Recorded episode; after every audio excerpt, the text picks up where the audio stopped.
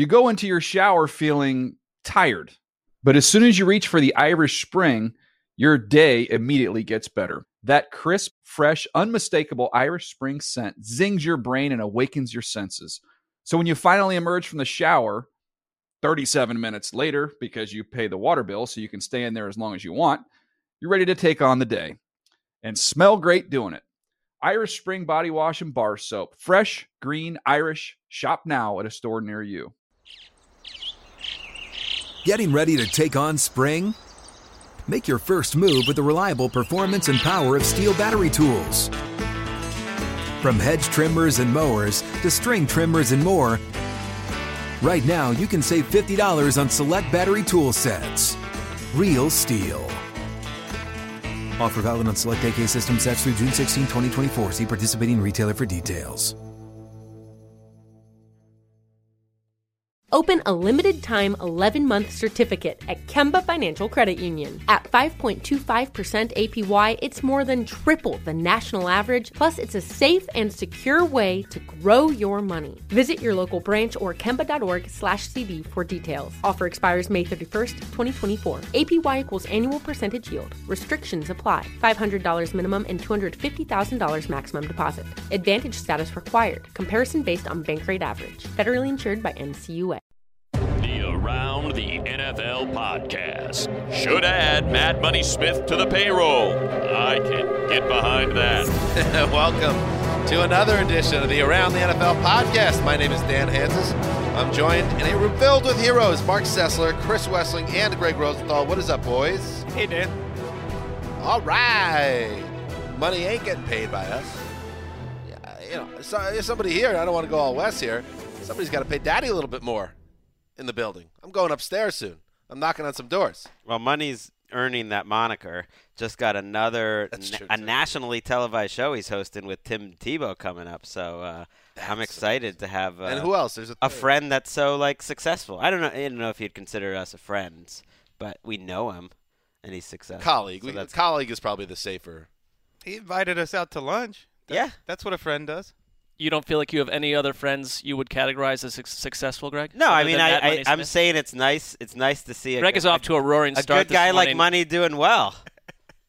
generating multiple argumentative conversations before we get to the air. Can you imagine Greg at that a means Thanksgiving it, table? It by the means way? it's Thanksgiving. Can you imagine what's going on in uh, Wilbraham when Greg gets you know a couple r- wines in him and he's flying?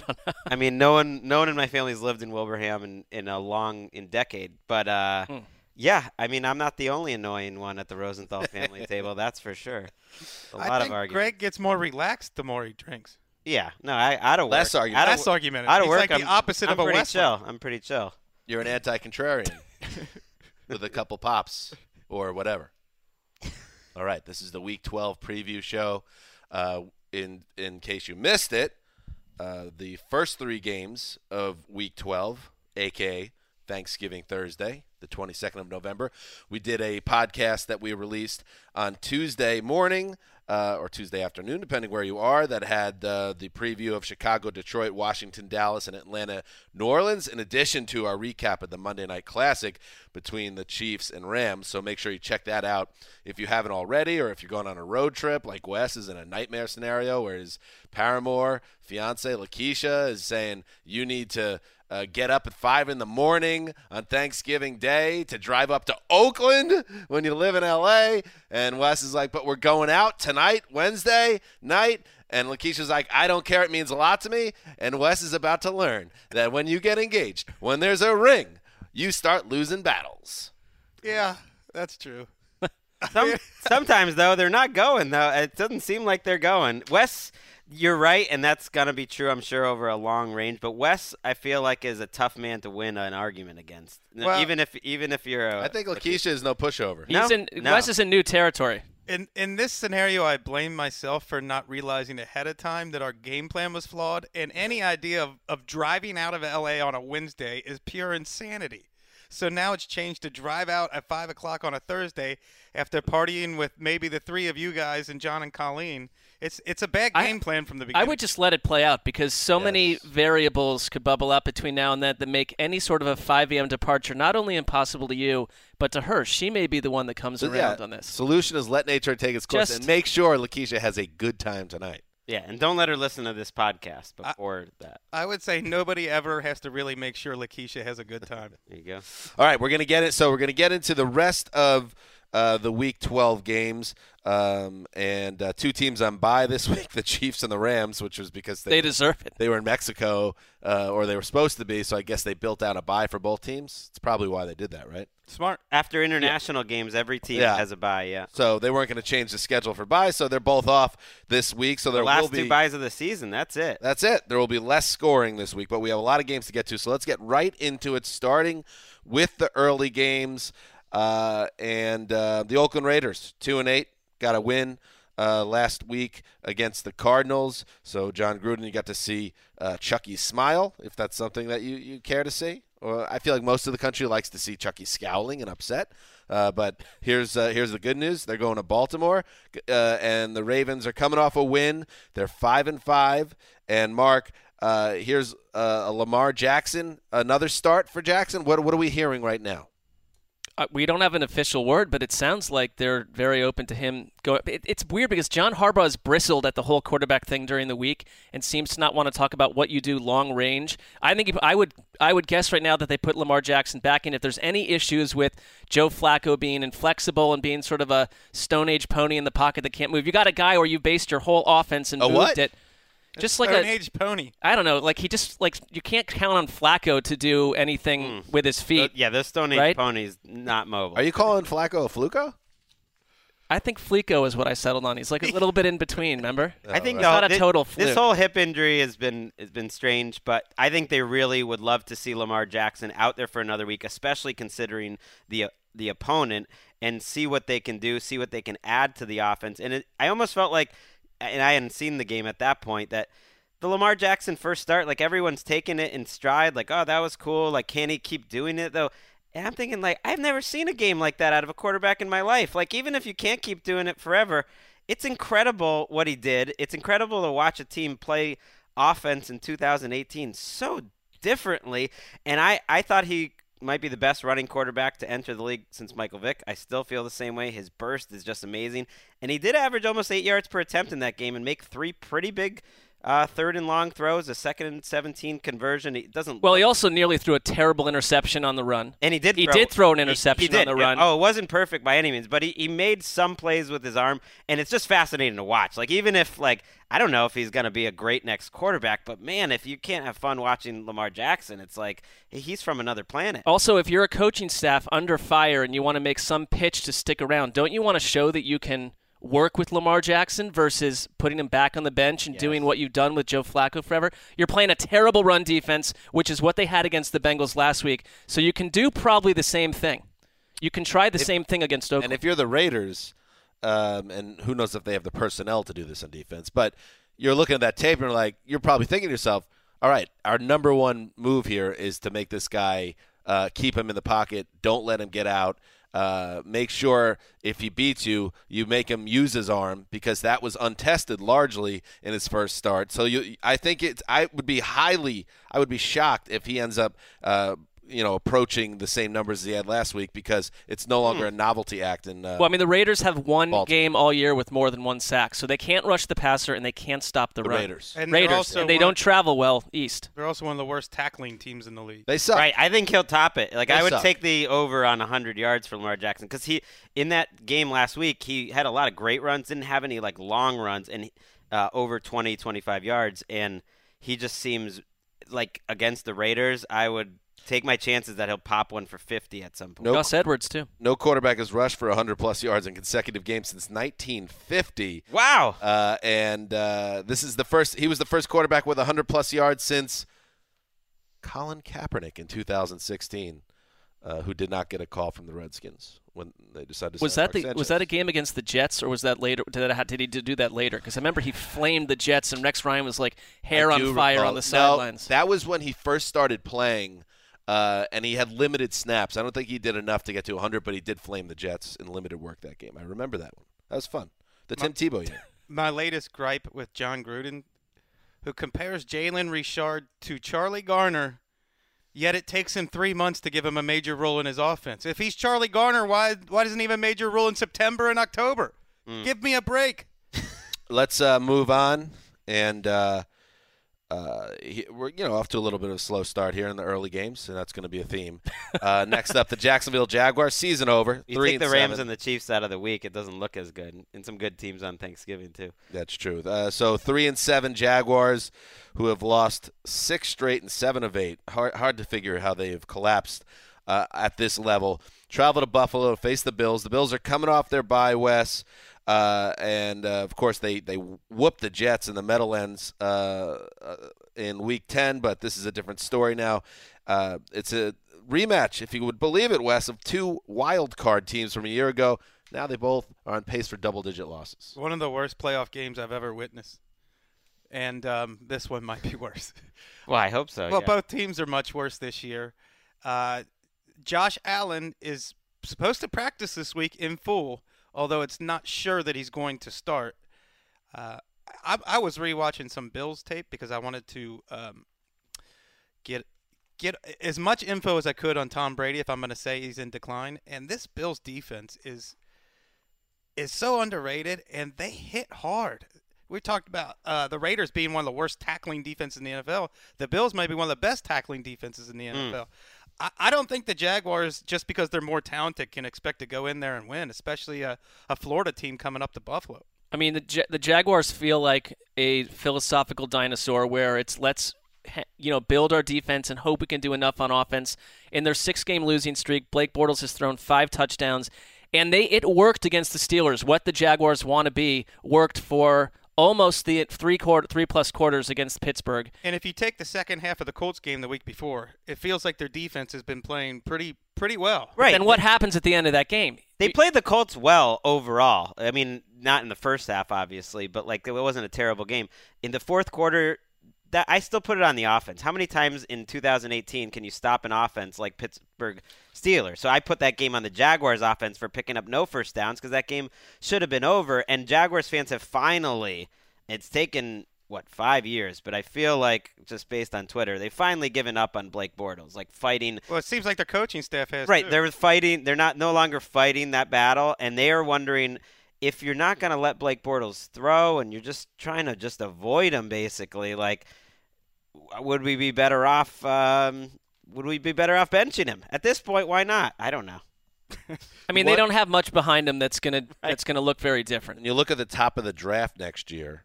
They keep losing, all of a sudden the Giants win in a couple of games. Some of these, finally, there are a couple teams out of the mix, uh, Marc Sessler, including your Browns and my Jets, that won't be in the quarterback hunt, which is very rare. Uh, but the Jaguars, you think, will be. The Giants will be. And you got to track how these teams finish because it will determine uh, likely whether or not they get the top quarterbacks in this draft. Well, and the problem is because you can't play the game where you're hoping that they lose out if you're a Giants fan or a Jags fan. You have two coaching staffs that have to prove to the people above that they are the right coaching staff. So they're not going to try to lose out and get the quarterback for next year for the next regime. And one more little narrative before we move on. That you back in, in sunnier times in Jacksonville, Jalen Ramsey was having fun with the press and, and you know trashing a bunch of players that he didn't know personally. He called Josh Allen trash before he played an NFL game. I wouldn't mind if uh, Jalen Ramsey ate a little humble pie in this I think game. Wes is with you. Uh, I think he could use several servings of humble pie. Uh, let's let's move on and talk about the Seattle Seahawks. Five and five after that big uh, Thursday night win over the Packers. So after a mini bye, they travel to Carolina uh, to face the Panthers, who are on a two-game losing streak. A really tough uh, loss in Detroit last week. They went for two, trying to steal the win. It did not work out. So all of a sudden, they're six and four in a bit of a dogfight uh, in the NFC playoff picture. Um, Greg, this is a good matchup between two teams that need a W. This is uh, easily the best game at 10 a.m. this week, I, I believe. Two interesting teams, if flawed, who have traditionally played really good games in the Cam Newton Russell Wilson era. They they kind of have a lot of a lot of close games. There's some playoff matchups. There's been some fights. It's just it, it's a quietly uh, intriguing rivalry. Joe Person wrote about it uh, this week, going back even to that they the Panthers once considered drafting Russell Wilson to make him Cam Newton's backup and have a little package there. I'm glad that didn't happen, but I don't know if the Panthers are a better team here, and I don't I don't think we we expected them to bounce back last week, and they, they should have won that game, and they probably would have if their kicker didn't struggle. But the problems that they've had defensively just haven't gone away. They've been there since week one. That they're not a difference making group, and so I think this is a game that Seattle can run the ball. That the the Panthers defensive line hasn't played that well, and that's the type of game Seattle wants to play. And there is some there's something about the Seattle team. I mean, it's I'm going way off of. Uh, the metrics and all that, but I, I think they have a little bit of mojo in them that maybe the Panthers don't. I think the Panthers are getting old. They have poured so much draft capital into their offense the last two years that their their defensive front seven is now filled with guys who are 30 or even 35 and 38. When Gettleman was there, he religiously kept restocking the front four, the front seven and they found a way to maximize inexpensive cornerbacks. And you had Sean McDermott doing what he does, and a lot's changed. And it's it's easy to not watch them and think it's the same old defense because you still have some of the same faces, but it's not. And I think I agree with you, Greg. I think Seattle, the way they took care of business against Green Bay, it wasn't perfect. They got they got in my game. wheelhouse. That was a hell of a win. Right. I, I would honestly rather see them in the playoffs than Carolina, but you know my gripe with Carolina. I This is a big game for the playoff position. They've You- won three in a row in Carolina. Seattle has. I'm really sometimes you think you have a a, a, a, fig, a team figured out, and I, I felt really good about the Panthers last week, and they didn't get it done. But can I imagine the Panthers losing three games in a row? I I, I think they're a good team. I think they're a playoff team, and with this much on the line, Mm. uh, and I do respect Seattle, and I think they do have some good uh, juice to them this year. But I don't think the Panthers lose three in a row, and I am going to lock it up for the Carolina Panthers. Come on, guys, let's go. I like it. I I disagree with Greg and Marc. I think the Panthers are the better team. The, Seattle's. I think it could be getting better though. Doug Baldwin last week looked like Doug Baldwin, and he makes such a difference for that team. He's finally healthy, and Baldwin and Lockett on the outside. I mean, that is a great. That is a great Tyler pairing. Lockett was great last week. I think Seattle. I guess the reason, part, partly why I believe in them, is I think they're a team that can get better throughout the course of the season, especially on defense. You have so many guys playing new roles, and you would hope Pete Carroll can keep coaching them up. You're Remember the also- You're Broncos? also in too deep now to bail on the Seattle Seahawks, so you got to stay in at this point. Oh, that, I don't think that it's doesn't- wrong to bail That right point now. doesn't exist. Greg will bail in a No, I'll bail in a No heartbeat. That's to the bail point right now, though, That's no. the yeah. There's no reason to, but I was rooting hard against them last week. Uh, they just happened to win. Remember that the game. Broncos were the other team that wanted to bring in Russell Wilson to be Peyton Manning's backup? I don't. Too much is t- too much has passed. Too many things have happened. There were so many, like the Eagles wanted Russell Wilson. Everyone so said after the fact- wanted Russell Wilson. that they wanted Russell Wilson, and you know what? I hope that Packers game helped helped uh, remind Pete Carroll, and it it was a little more pass heavy of a game that. That let Russell Wilson do his thing sometimes. It's, they've been a little too run heavy. I know that I know they're running for 150 yards a game and everything, but when you let him try to make a comeback, he can make it. So maybe let him throw a little earlier. Remember when the Jaguars drafted a punter over Russell Wilson? Oh, yes, Mm. of course. That punter now working at Rite Aid up the street, I believe. in Omaha, Nebraska. Uh, moving on.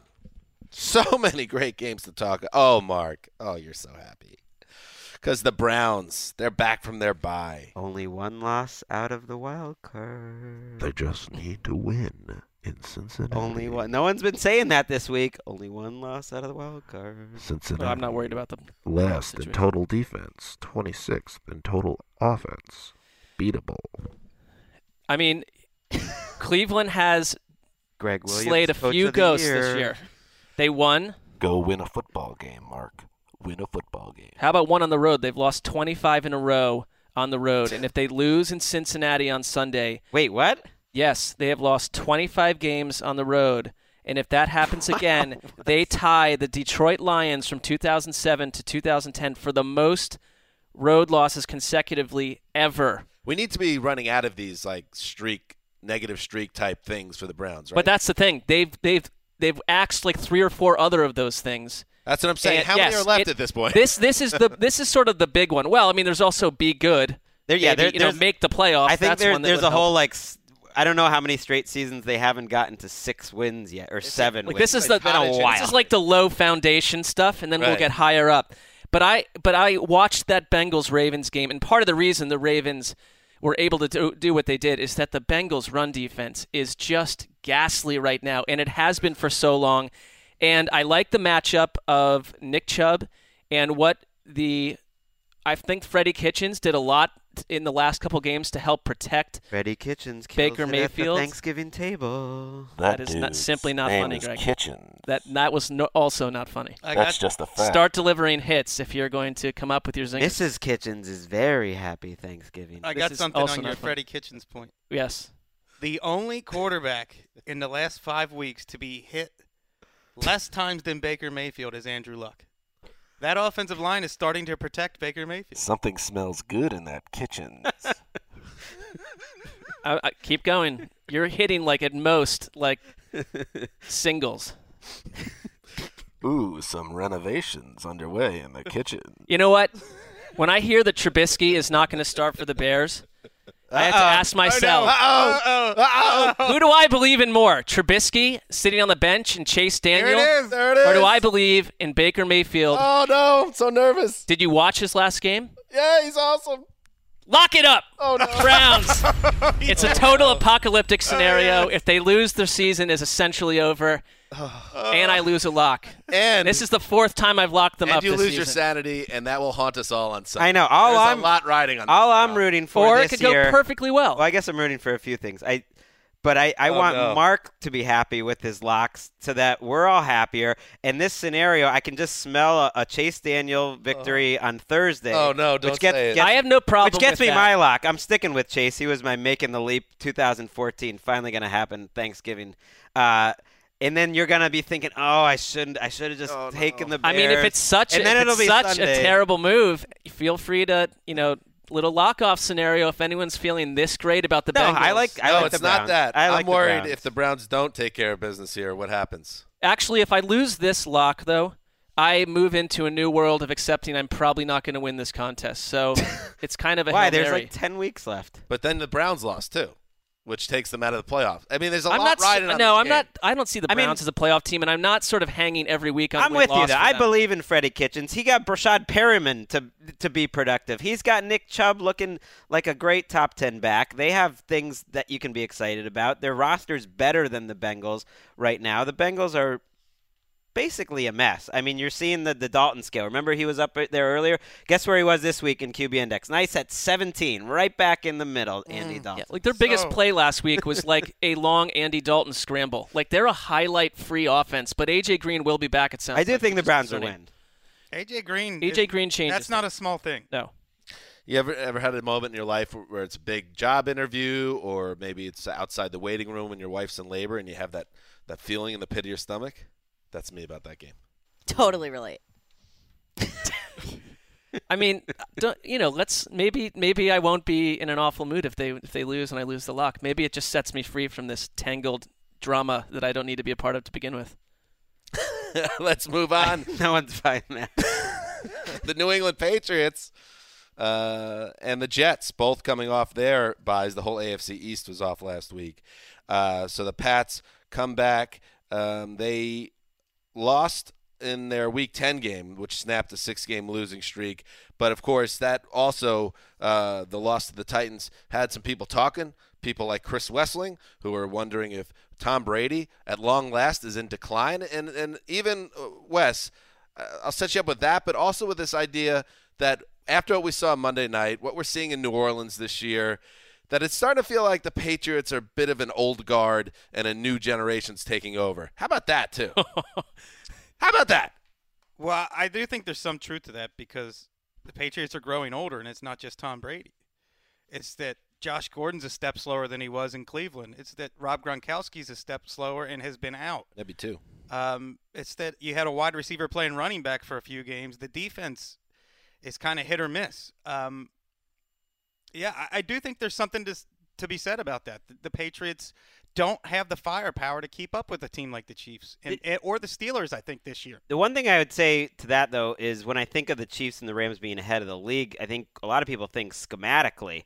And in that way, I think the Patriots have been ahead of the league for much of the the the last decade, kind of breaking new ground, doing a lot of the things that the Chiefs and Rams have done offensively. And I think they still have that. I mean, that's the reason why their offense is ranked so high in points scored. It's not the most talented offense. And I think scheme and, and concept and everything like that wise, they're doing well with what they have. But I think to Wes's point, they're not as talented as those teams. When I watched Brady last night, I watched his last five games, and so much of their offense is smoke and mirrors, Yep. trick plays. So many of those points scored are blocked punt returns, kickoff returns, defensive returns.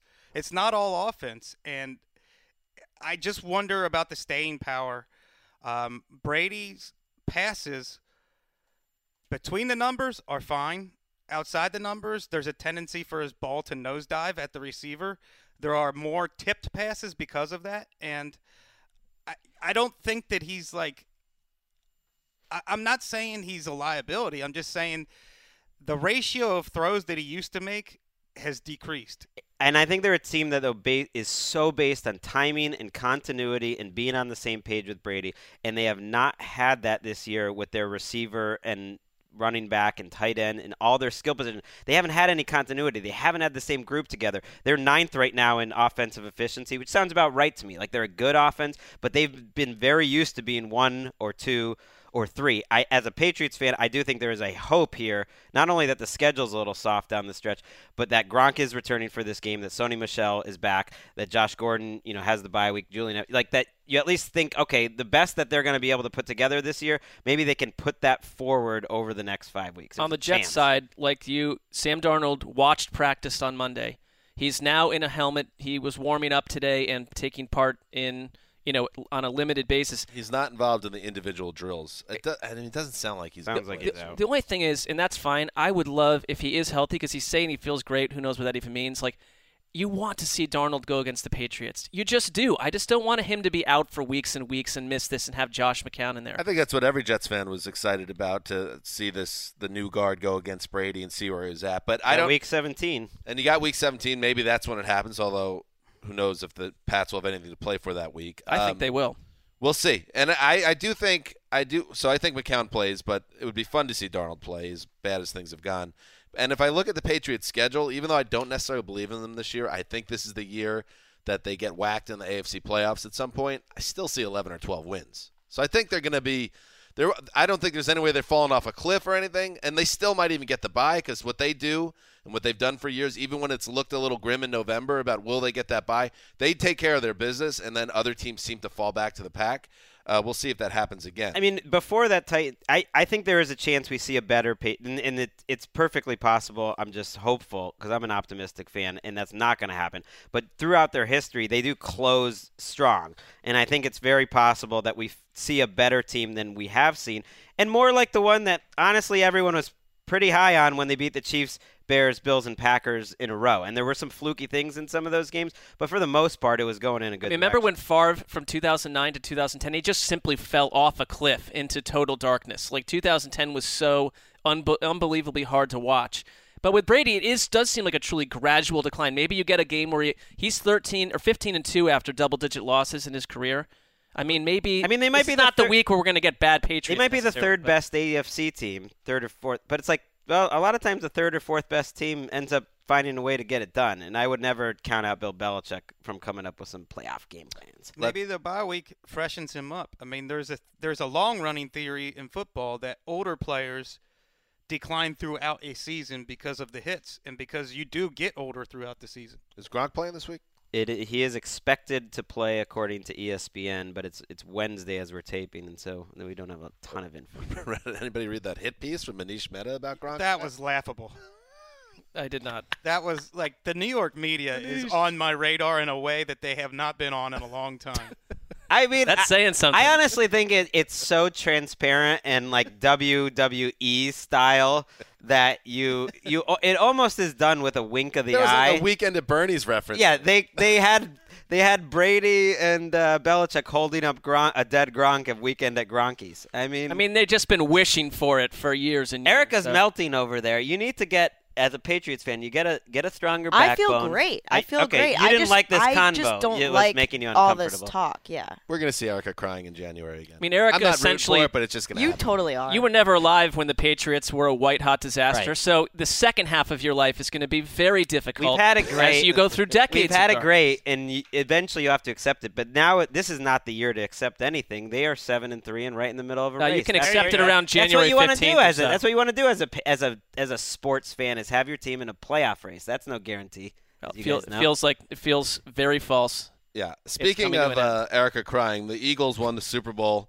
uh, back in February, beating that the was so Patriots. brutal. uh, sorry about that. Um, uh, but things have gone south in 2018. They are riding a two-game losing streak, so they're four and six, third place in the NFC East, and they they may not have to win out, but they got to start winning with regularity, including a three-game division swing right now, starting with the Giants. Hosting the Giants, hosting the Redskins, and then at Dallas. They might have to win all those games, but you got to start here with the last place Giants. And, and Greg, the Giants, if nothing else, are playing better football. They've won two straight, and the way the Eagles are playing, I don't think you could look past any opponent. No, you can't. And I think the Giants have kind of come up to their level. I don't think they were quite as bad as a, a one win team. And I think the Eagles have, have come down to, to their level. Malcolm Jenkins kind of calling them out, the rest of his teammates out this week for some of the attitude that he thought he saw on the field. But it's like they've been saying this every week. There's been a new, like, now we're running out of time every week, you know, between between Doug Pederson and the players. And it, and it never really changes. And I thought it was interesting uh, in that Peter King piece, with which Chris Wesseling recommended highly, and it was very good. He was embedded with the Saints last week, and one of the Eagles' takeaways I had from that is the, the Saints' defense really just wanted to put that game on Carson Wentz. That they did not believe he could make the throws necessary, and he did have a tough game. And I just found I found that that thought and approach interesting. I don't think he's getting as nearly as much help from his coaches and his skill position uh, teammates, but that I thought that was interesting. All of his five deep shots downfield fell to the turf. Last year, that was the complete opposite. They were so explosive, and they could kill you with the run. I watching the Giants Bucks game, I thought it was going to be bored out of my mind, and it was the opposite. I thought it was one of the best Saquon Barkley performances yet. There was a play where he, he had so much room to run, but I think he, I think he, like the way he runs is unlike anyone else I've ever seen. Where he had a little scamper out into space, and then just did a little leap through the air to stay in bounds. But he also ran better, I thought, for short yardage. He had a really tough touchdown, like run that was about five or six yards, and this this is not an easy game for the Eagles. Their secondary is so banged up right now that it's good. It's it's arrow up for Odell Beckham. It's arrow up for Saquon Barkley in this game. I agree with all of your analysis on Saquon Barkley, and um, because the Giants are now a playoff contender and Eli is back, um, the Eagles are going to have. You gonna a lock it up? The Eagles are going to have a hard time winning, but I'm going to lock them up against this powerhouse that the New York media has told us. Oh shoot! The New York media has told us that this team is real. They beat Nick uh-huh. Mullens' 49ers. They beat the worst defense in the NFL, and they are ready to roll. Watch out, Philadelphia. These Giants are a monster. Eli should probably be signed up for four more years. Lock They him are starting to build that gets case. away. Lock him Who down. wants him? Who wants that? The New York media. They are an absolute laughable reactionary mess trying to get the New York City fired up. They are clowns in the media. They, uh, there is a little. I'm Jack the Ripper. There is a little bit of like I- George I know what to Bush and Condi Rice, you know, right right before the Iraq War. They're like talking about, you know, they're starting to build the case Lies, you mean? slowly. Yeah, I'm saying like, oh, there's some ma- weapons of mass destruction here. Like, you know, maybe they were behind 9/11 there. They're just like slowly building up this false case, which is going to end up with Eli Manning. Greg letting his boy Dick Cheney off the hook there. yeah. Counterpoint. I do like this the pivot by Eli haters like Wes and, and Greg and others.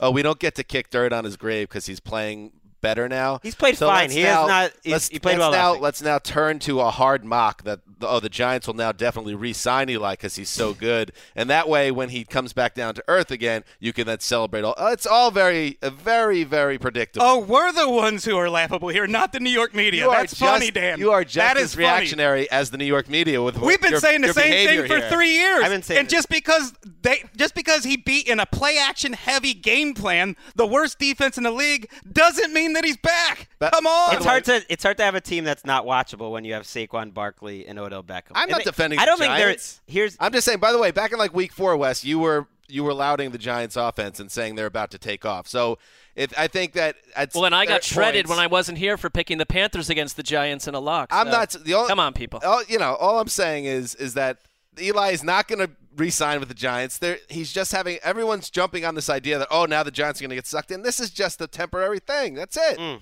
I don't know what. And the Nobody's getting sucked in. I don't. I think the New York media they they're getting sucked. This is what they're getting sucked in by because I know this media very well. Three and seven, two game winning streak in a bad division, and they're saying, Right. Well, what could happen? And by the way, not for nothing, the Giants have had their share of fairy tales in the past, so they're doing what they have to do to juice things up to make things more interesting in what's otherwise a lost year in New York football. It's just what they do. I don't understand hmm. why you would hate the the a gossip rag for being gossipy. What happened to journalism? The New York Post and the New York Daily News never said they were journalists. yeah, they. It's a newspaper. no, no, no. Yes, The- they hold do. on. The New York They- but- tabloids do not have It's a not. tabloid. well, the Come on. writers the writers are different than the, the the beat writers are different than the columnists who are different than the headline makers. But that's been all the that. case All right, for so- decades. But Yeah. you can't just Yeah. throw out the baby with the bathwater. You have to understand who's writing what. It's not the entire. Well, here's New York the thing. media. I I'm I'm with Wes that um Shocker. that they're gonna win this game, but I checked I checked the weather report uh, for Sunday. look at you. and um, it's not like gonna be like a hard rain, but it's gonna be like a little bit of sprinkling. It's gonna be a little bit of drizzling, and sometimes He's you know, his brand again. you know, you gotta you gotta be unemotional in these things. And even though I'm not like a, a huge Giants guy, uh, sometimes you have rules in life, and the Eagles are favored by an incredible amount in this game uh, for, a, for a bad team. Just come by at a touchdown. Okay. They're favored by a touchdown, and they're and I I kind of have rules. It's like if bad teams should never be favored by a touchdown. So I'm I, I'm gonna go with the Giants. What if the Giants' the game close. offense isn't even the worst unit on their team? What if their defense is even It's not a worse? good defense. And they have one of the worst pass rushes They in can the barely NFL. hold off the buck. You know, Well, they can't stop the run either. Sunday is going to be wild now because Marc is locked up the Browns Mm. and Wes is locked up against the Giants. What if the Giants win and the Browns lose?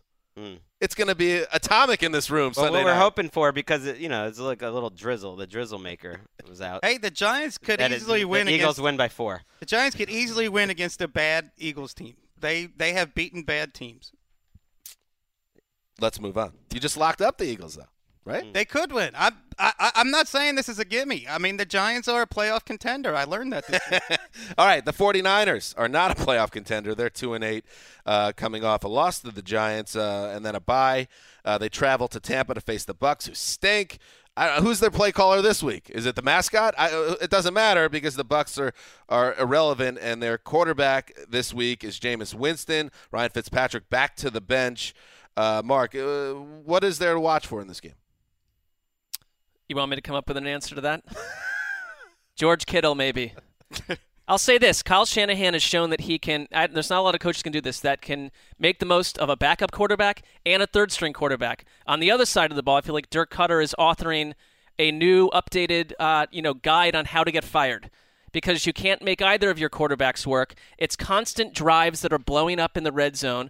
I mean, they go for from fourth to one last week. Fitzpatrick cannot sneak in for the first down. They have Jameis Winston fumbling the ball a yard outside of the end zone, which they're lucky resulted in a touchdown. They had a pick six. I mean, they're a they can do a lot in between uh, in between the red zones, and they can't do anything inside of it.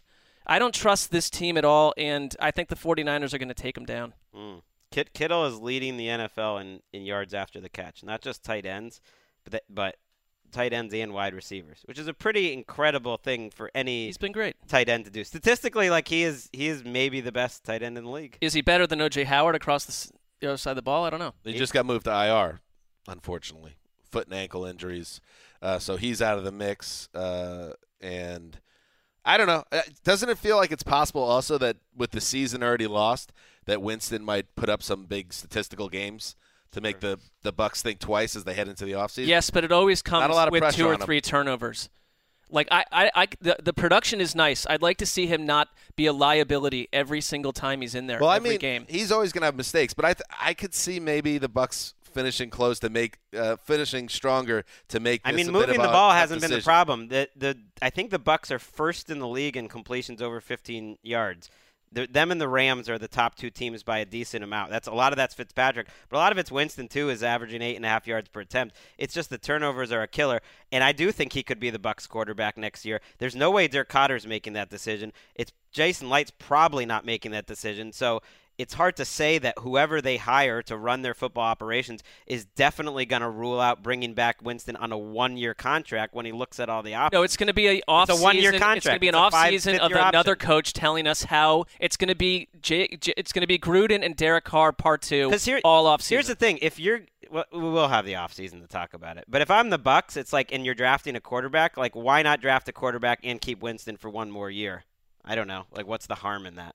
Here, here's my favorite stat of the season so far. There are three quarterbacks in the NFL with 11 or more interceptions. Two of them play for the Buccaneers. oh my God, that's, that's right, and only Sam Darnold and Josh Rosen have worse passer ratings since Week Three than those two Bucks quarterbacks. And whoever's running the Bucks, they'll have to make the decision. To your point, Marc, Winston, for all his ability, has thrown 55 interceptions since he entered the league. That's tied with Blake Bortles, the much maligned Blake Bortles for worst in football. The guy's a turnover machine. Can he be fixed? He won't have O.J. Howard, who is out for the year and has been a Pro Bowl level. He has made the leap. A Pro Bowl level tight end this year. That guy's going to be incredible going forward next year. Let's move on. The Arizona Cardinals, two and eight. Uh, they narrow loss to the Raiders. They really yacked that one away. Uh, and now they travel to uh, Carson, California. I've never been to Carson. Marc, you went to a Chargers game. I had a great time at that. What's Carson? Tell me about Carson, though. It's like t- like a with in, out with and it's not a ton of traffic. It's like a 14 minute Uber I mean, ride. it's the, you never been to the IKEA. I mean, it, it's known It's- for you wouldn't even know that it has a different name been than just the- like part of LA. Like it's one of those things. I've been to the IKEA in Burbank. That's a nice establishment. Well, the Carson one, just a nice straight shot. You get down there, have some of those meatballs, maybe around Swedish eleven meatballs? forty-five with the kids. There What isn't like a what giant time. sign welcoming you there. It's c- sort of in just tucked into the LA landscape for the most part. But StubHub, for all the issues, was an is an incredible game day experience. Great soccer crowd there. Anyway, the Chargers are seven and three, coming off that. A lot of big box stores, I would say. Yeah, okay. A lot of big box that. stores. shopping centers, strip malls. Uh, the Broncos beat them 23-22, a game the Chargers had no business losing. Uh, and Keenan Allen said as much. Uh, he he straight up said the Broncos suck after the game. well, you know what? You got beat, so now you got to bounce back. But luckily, the schedule gods got your back, uh, Wes, because the Cards probably aren't going to be uh, road warriors here, right? Yeah, just when Joey Bosa comes back, they run into a Cardinals offensive line that seems to lose a guy a week. I, I think they lost DJ Humphries last week. He came out of the game. I'm not sure of his status this week. They had lost Justin Pugh the week before, um, and they were already one of the worst. Andre Smith gets beat by speed rushers. This this feels like an incredibly lopsided matchup in the in the Chargers' favor uh, as far as the pass rushing offensive line goes. I think that the Rivers is Philip Rivers had a lot of bad luck over the year. This year, he's, I think it's turning around on him. Not just that he's getting help, but the schedule has obviously helped them throughout the season. And to get the Cardinals on the schedule right after you have that tough loss is beautiful. And you want to see Joey Bosa look look a little more like Joey Bosa. He played about half the snaps last week. Played made, about 31, I believe. He was ma- supposed to play 20. made made a play or two, but wasn't quite Joey Bosa. You wouldn't expect that the first week back, but I think that's kind of that's certainly one thing to watch in this game to see like if he's going to get to his full potential. Because if he does, then him and Ingram are right there with any tandem in the league. They're pretty banged up on defense too. Uh, I did see positives in that game, and it, it was an awful loss against the Broncos. But Melvin Gordon ran as well as he has all year. Mike Williams made an incredible. T- he, I really like Mike Williams. That they can find a way to use him a little bit more, but my one concern is just how messy and sloppy they were. They had seven penalties in the first quarter alone, and they just there were, they never found a way to separate from Denver. And that that was along with this game the schedule that said this is how they get to Pittsburgh as a team with a chance for a bye, and they shot themselves in the foot. I don't know if it's going to matter in the AFC, although it will against the Chiefs and it will against the Steelers, and those are two teams they played against. But I didn't know if last week was a little bit of La Raville for their O line, which has been better all year, but got blasted by an improving Broncos defense. Great running back matchup here, Greg. Uh, I'm gonna gonna give you a, an option here. Uh, since week eight, Johnson has been David Johnson has been a top five running back statistically. We know what he's done in the past, uh, outside of last year. Uh, if you're starting a team, Melvin Gordon or David Johnson, who would be your pick? I would take David Johnson based on his overall body of work and his exceptional receiving ability. But if you're just saying who do you want for the rest of the season, I'd take Melvin Gordon right now. I think Melvin Gordon's right there, just about with any running back in the in the league. Yeah. Cousins. I, I kind of straddled the fence there. But Melvin Gordon's had a much better season than David Johnson. Yeah, he's been and- he's been a top three or four running back. I think. he's Johnson's had like a good three weeks, basically. Gordon's been so good that and I and I've liked him in the past, but you almost there's a little part of me that's like, gosh, why why weren't you? Are you going to be this good every year? Because I think he's playing at another level that he's never played at, and so David Johnson's a guy who's been ultra professional and ultra good since the, basically the day he entered the league. We continue through the late games. The Pittsburgh Steelers seven two and one. They are riding a six game losing streak. They shocked the Jaguars. Speaking of yakking, Jag, Yags yacked a uh, 16 zip lead and gave up 20 straight points to Jackson uh, to the Pittsburgh Steelers. So the Steelers seven two and one, and now they travel to Denver to face the Broncos, who you know even though Keenan Allen says they suck. Well, they're four and six, Greg, and they got a win against the Chargers last week, and they they have a faint, faint pulse in the AFC playoff picture. Well, if you want to have a real shot, you're going to have to figure out a way to beat the Steelers in your building. Yeah, they're technically only one loss back. There's a lot of teams there, and they have very few, very little margin for error. Their defense has gotten better throughout the course of the season. I think it's one of, I, I don't know, I don't even know where to put defenses anymore. Like, aren't they one of the better defenses in the league at this point? I, I would put the Broncos in the top five or six. Really? If I could take one right now, yeah, I really would. I think I think they give you a lot of problems up front. Since Bradley Chubb has really come on, like that is an unstoppable duo, and they're pretty solid otherwise. They stopped giving up big plays. I think they've been pretty good since September. Statistically, they're middle of the road, but you, you're more talking, you hmm. know, what you're seeing and, and their ability Are to they? create big plays. I mean, Von Miller has single-handedly won two games for them over the last month. There's nothing wrong with Von Miller. I question their secondary, and I've questioned their secondary all year. And they released. Um, Football Outsiders has them fourth right now, it, mostly because they have a pretty good pass defense lately in Chris Harrison. They don't look like that to me on, on the field of the fourth fourth best defense. I don't even know what that even means anymore. Right, that's the thing is I don't know if they're they're. There's probably not a lot of difference between the fourth best. And, I think the Steelers' 13th defense best. is better. they released Pac-Man Jones, who looked like he was running about a four nine forty on a kickoff return last week. Feel bad. the end of the road for Pac-Man. It's been quite an adventure. It, I, I'm curious how the Steelers will respond. I mean, that was a great stirring road win last week. It's funny because they, they played so bad offensively, and yet I don't know that is that a that is such an amazing win. I mean, that was such a That's- classic Ben Roethlisberger game, and you were talking about it on Sunday, Dan. And once I got to see it, you were right. It's just like after having a three quarters like that, then to have the finish that he had, it's just it was just badass. Well, I, somebody, I don't know, it might have been on Twitter, came after me or us uh, for outcome bias in that game. And yeah, they started slow. Uh, and so you don't want to just, you know, throw flowers at, at Ben for an amazing performance. But the ability to, to close out a game on fire like that. I- Outcome bias. That's my favorite. I, know. It's like, well, Oh. the outcome's the outcome. They won. Yeah. I mean, also, I think it's an, that game is an example of stats Exactly, not Ben. mattering at all because it's like they were shut down. The Jaguars had a good game plan. Pittsburgh basically that's the game they lose every other year. They totally adjusted and blew them away in the fourth quarter. And that's the road to first round buys. Right. You have to hmm. steal a couple of these games that you're supposed to lose, and then it's it's like they know F and way game in Madden where you're you're designed to lose the game, and if you figure out a way to win that game, Ben, what happens when you figure out those things? Well, you go to the Super Bowl, maybe. Erica, it's like like when you were crying after the Super Bowl. That was just outcome bias. You should have looked at the overall picture that they had a lot of yards and played the fact played that you guys well. wouldn't even look at me is the still the funniest part about that night. That What, you guys that you joking wouldn't about it now, but all of you were like literally know walking on Well, pins you know what? and Very needles. traumatic. It was earnest. It was earnest tears. It was a woman that was shattered, and we were just getting to know you at that stage. You know, we didn't know you that well. If you were doing the same thing, uh, you know, now, if it happened now, I feel like maybe our reaction would have been different. But it was a very kind of almost the startling to see you curled up in a ball in the middle of the concourse of the Super Bowl stadium, sobbing. We also had four Yeah. more hours. You had like four more I hours of work to do. Right, and Eight. I- so it's like let's not jump in with a bunch of like insults right out of the gate. Right. Another word would be unprofessional. That would be one. That would be one. I mean, Me? we're, you're lucky that Greg didn't unfurl what many of his typical insults the minute he yeah, saw actually, that. you, You know, were sweet. I'm. Yeah. Was I? Thank you. I'm gonna change my Twitter profile description to outcome biased. what? I What is the, what? Like what's?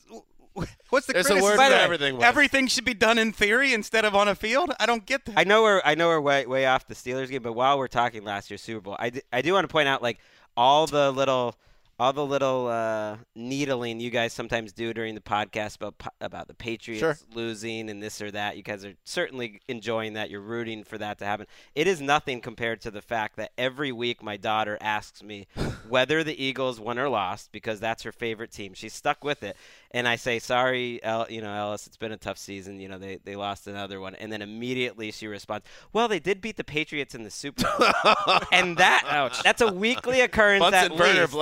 Blowtorch. And you know. that hits me so much harder than all the little needling you guys do during the week. It's just, ugh. maybe some parental deprogramming is in order. What if what, what if I told you I that let her uh, be. I worked uh, with Emeka to get that programmed into your daughter.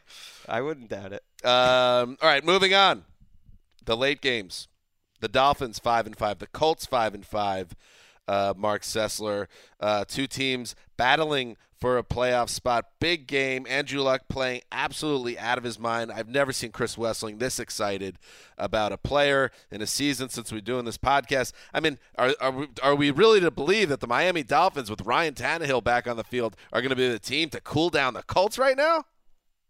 No, and I would I would assassinate anyone that tried to lock up the Colts in this situation because they're so far and away the more intriguing team. Assassinate. You could not. Eh, would anyone disagree that you simply could not lock that game up with I- the way these two teams are going? Well, you got to look in the mirror. That's all. I it's just that we finally are watching Andrew Luck protected and there was this nugget in our little statistical packet that back in 2016 when he had his full year with them 41.8 pressure rate highest in the NFL constantly besieged constantly on the run since week 6 11% zero sacks lowest in the NFL and what are we getting we're getting an offense that under Frank Reich reminds you of last year's Eagles not anything else from anyone else that it's a team that can do so many things. The running games come up to life, and their defense is good too. I can't find one thing about the Miami Dolphins. And tell me if there is a scenario in years where the starting quarterback comes back into the fold and there's less excitement and less reason for it to make any difference for Miami di- at all.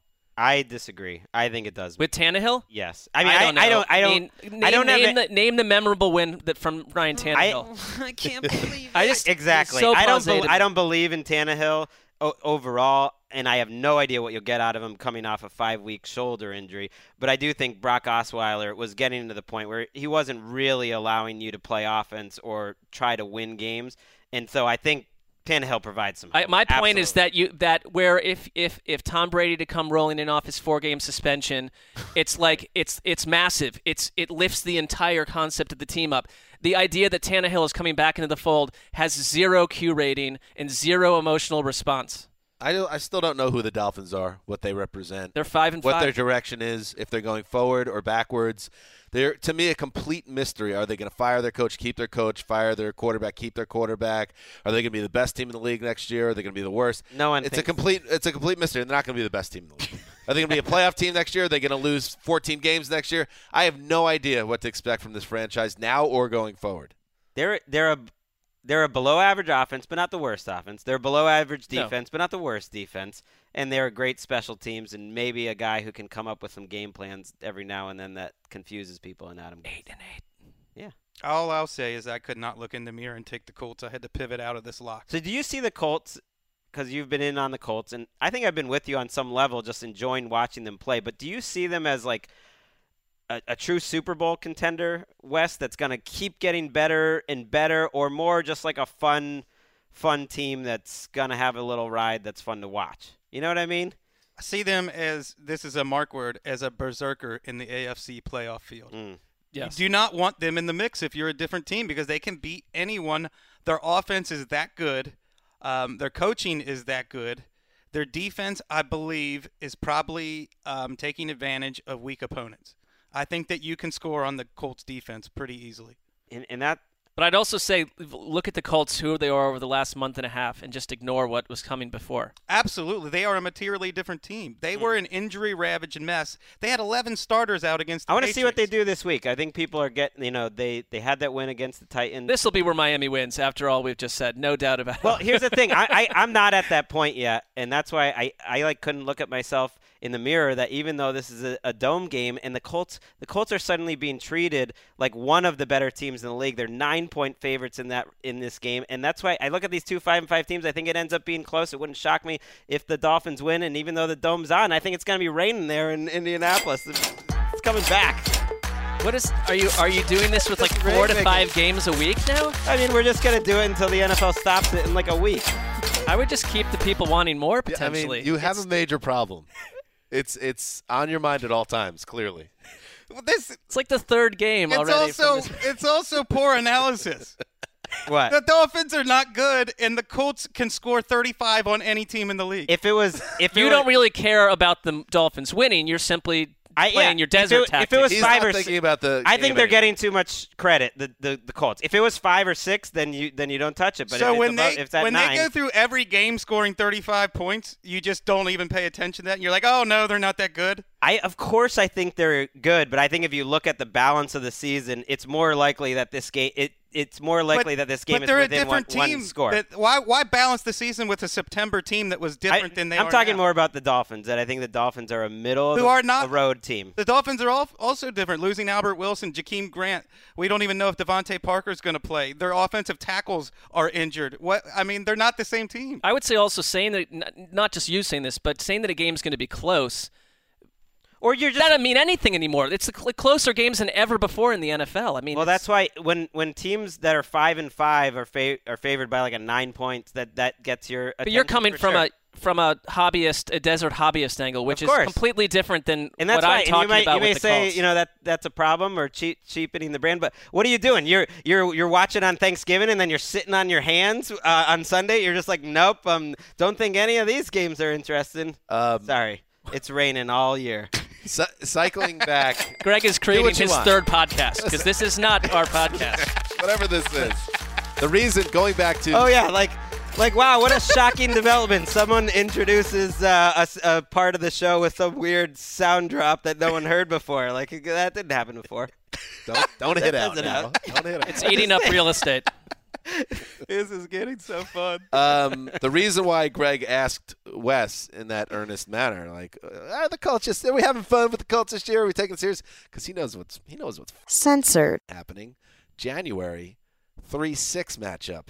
Patriots hosting the Colts in the wild. That would be one round. team. I, like if I could pick. a That's what's happening! If I could pick a team for the Patriots to lose to, it'd be the Colts. Like I love watching Oh, who this talks Andrew like Luck. that? Are you a fan or not? I mean, I am, but I'm just saying, like, I What- like. what kind of what are you? What are you? In the AFC, the Colts are probably my second favorite team right now. I got Patriots What? fans in You're my like an mail. they're, alien. the Chargers. You're a literal alien. I like football. Wait, the football. You- Colts are your second favorite Third, team I in would, the AFC. I would go Chargers, then Colts. I'm just saying, I like you like watching football games. Like that's what, what all we have to do. And so you start, you know, admiring a player like Andrew Luck, and it's been a little while since we had him in our life. It's just confusing. I am confused because of everything you just said to this, and then now you're fine with the Patriots losing to them when you're also a Patriot. And then, not- I'm and not then the daughter, Too much mental the daughter with the going on. comment about the Eagles and how it hurts him more than anything, and yet he's rooting for the Colts maybe to beat the Patriots in the playoff. I mean, and then there's rain falling, and there's all sorts of stuff going on. It- I'm I- losing track of it all. I am like our presidency. I'm just trying to. Oh, that's good. Just like throw a ton of information that means nothing to confuse the masses, and then I'll I take mean, advantage. the other you option is the turning off the show if it becomes too confusing for the listener. So let's, you know, Let's move to the primetime game, Sunday Night Football. The Packers four five and one. They got um, a, a really difficult loss, uh, disappointing loss on Thursday Night Football. Uh, but then the uh, the rest of the week kind of worked out in their favor. So instead of being kind of a long shot at four, five, and one, they are still in the mix in the NFC North and in the playoff picture. And, and uh, as luck would have it, they get the Vikings right now, and the Vikings. Um, I mean, when you look at what's going on with the Vikings again, it's been a weird year for the Vikings, where they they have looked sometimes like a, a team that was dangerous like it was last year, and then other times very vulnerable. And Wes, right now, I, I hazard to, to state that I believe that the Vikings are in another lull. They've lost two of three. They got losses to the Saints, which is no sin to lose to the Saints. Understand? I understand that. I didn't like that Chicago performance on Sunday night. You had a win over the Lions in between. I feel like the Packers are maybe catching the Vikings at a decent time. Yeah, who knows who the Vikings are? But then again, you say the exact same thing about the Packers. Sure. Maybe the Vikings are catching the Packers at the right time That's because fair. the Packers can't get out of their own way. I- I love the Packers' talent. I think they're a talented team, but they're they're scheming. Their their situational game plan, their situational game management is a mess. And I, can they fix that in one week? I don't know. I, I lost all confidence in the Packers after last week. That was Really? a- yes, they.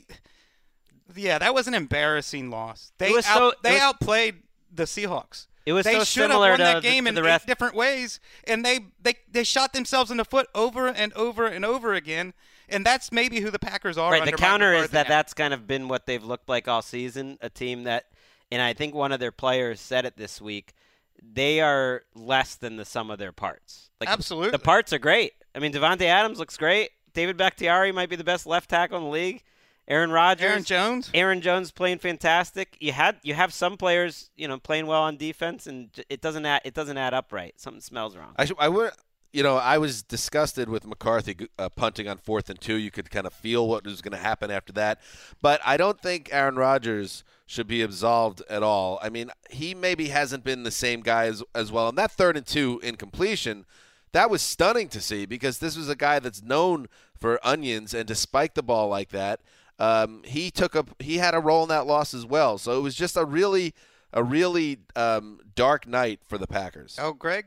I don't know if Gregg did as much, but I, I kind of buried Aaron Rodgers on our recap last week. He he okay, so he, he averaged over 10 yards per attempt. He made some beautiful throws. Some insane throw. And with the game on the line, I have never begged a quarterback in my life to take a check down. And I did it more than once in that game. Like, why are you what what's with the glory boy plays? Mm. The cocksure way in which he wants to improvise on every play instead of taking the play that is there. Take the first down.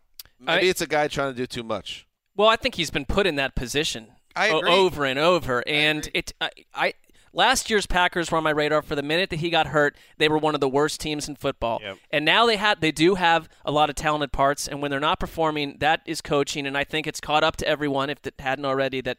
Mike McCarthy is deep on the radar. But the Vikings, this is a division that we could have easily, in our minds, said three teams get into the playoffs, and we'd have no problem with that back in September. And every year you get a division, you find out it's just not as talented and ready to roll as you think. And I feel that way about the North. I mean, the Vikings against the Bears were utterly dominated for big, long stretches of that game last week. And in the Vikings offense, I don't trust them to get out of their own way either. Love this week 12 game. It reminds me a lot of the Packers Seahawks last week, just because I know they're not the two best teams in the league, but there's just a lot at stake, and these were two teams we were so interested in coming into the season. They haven't figured out uh, what they're going to do, but there still is time, but there's not time for both teams. I mean, this is such such a big game, and Cousins, even though he, I think he's played well overall, I think everything else about the Vikings offense is worse. I think the play calling's worse. I think the offensive line is worse. I think the running game is certainly worse this year. And I think the defense is worse this year. It's it's not a bad defense, but it's not as good as it was. So Cousins is is not carried them, and he, he did not have a good game And against the Bears at all. We But- talked about my Vikings fan friend who it's been on his radar that Cousins seems to do something and these losses that just kills them, and he did it again with that pick six. Uh, I know he's had a, a, a good year on balance, but is he good enough to really lift this team out of what's been a, a semi slumber? It's harder to build a team when you when your quarterback costs as much as he does versus had you drafted someone that gives you a four year window to put money elsewhere. So it's not really acceptable that your friend is seeing that or that that's what we're getting with Kirk Cousins, who's been pretty good, I think, overall, but he's not a difference making guy that like has taken we, we thought, oh, we thought well, without Case Keenum and you put in Kirk Cousins, obviously they'll be better. Well, the line sucks. Let's start there. You're not allowed to be the 12th best quarterback in the NFL. Like if you No. are, you're criticized.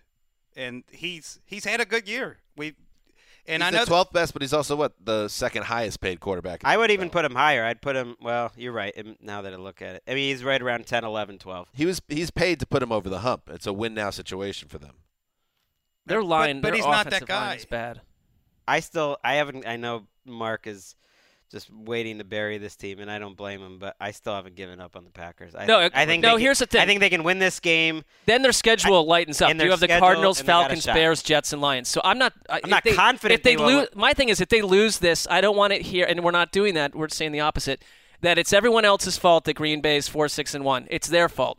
If they lose this game, then I'm with you. But I, I, I think they can win this game. If I had to pick it, I would pick the Packers, and I, I, I still think they can. Get At one point, I picked pick the Packers too, and Mike McCarthy, for all his warts, and this could be it for Mike McCarthy, and the reports that it is, uh, that this could be it if they don't make the playoffs. He has also been the head coach for all these late season runs uh, through the years. He's been there forever. Yep. So it's not like he's going to be the guy now that causes them not to be able to get hot because he's always been there. Maybe he's just a limited guy ultimately.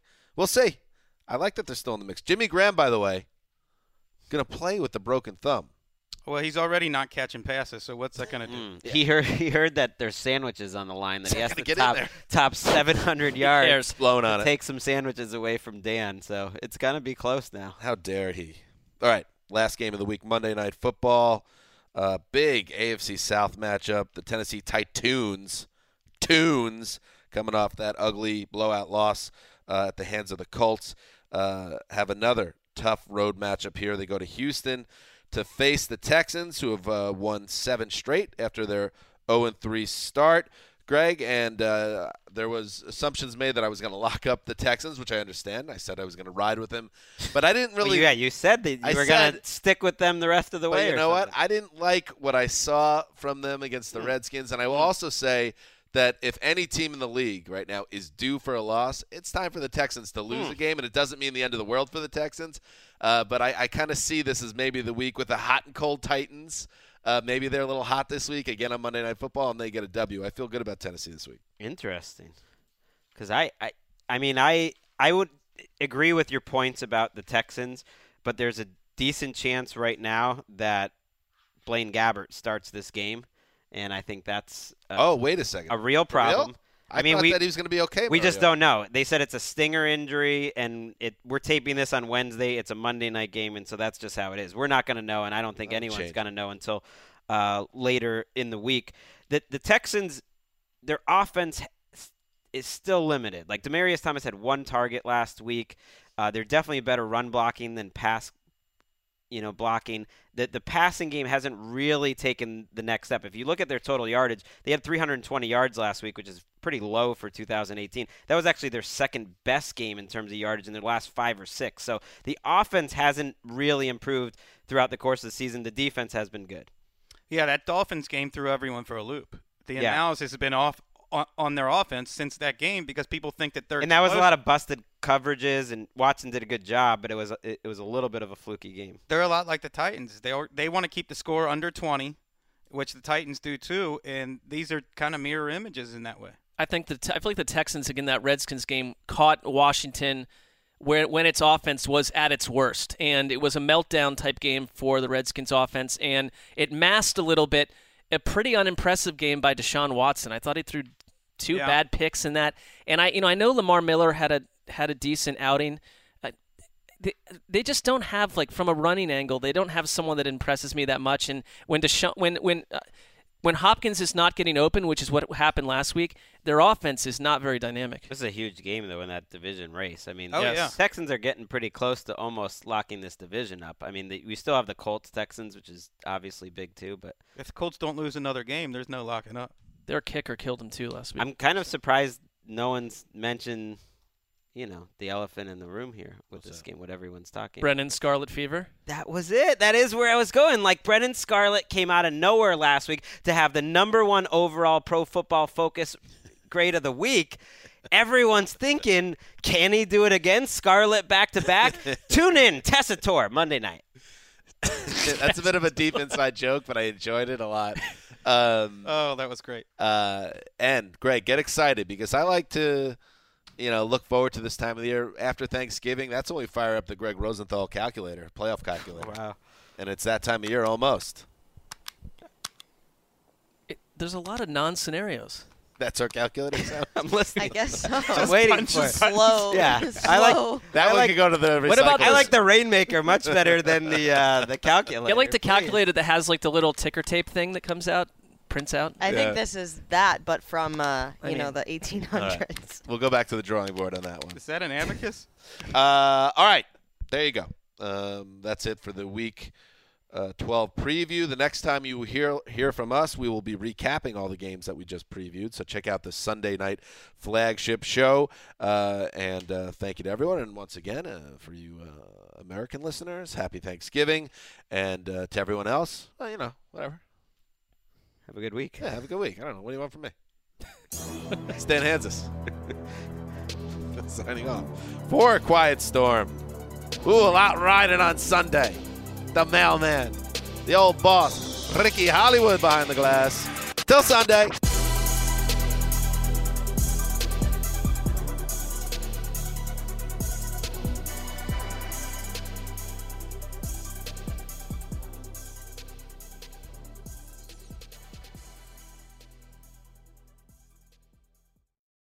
You go into your shower feeling tired, but as soon as you reach for the Irish Spring, your day immediately gets better. That crisp, fresh, unmistakable Irish Spring scent zings your brain and awakens your senses. So when you finally emerge from the shower, 37 minutes later, because you pay the water bill so you can stay in there as long as you want, you're ready to take on the day and smell great doing it.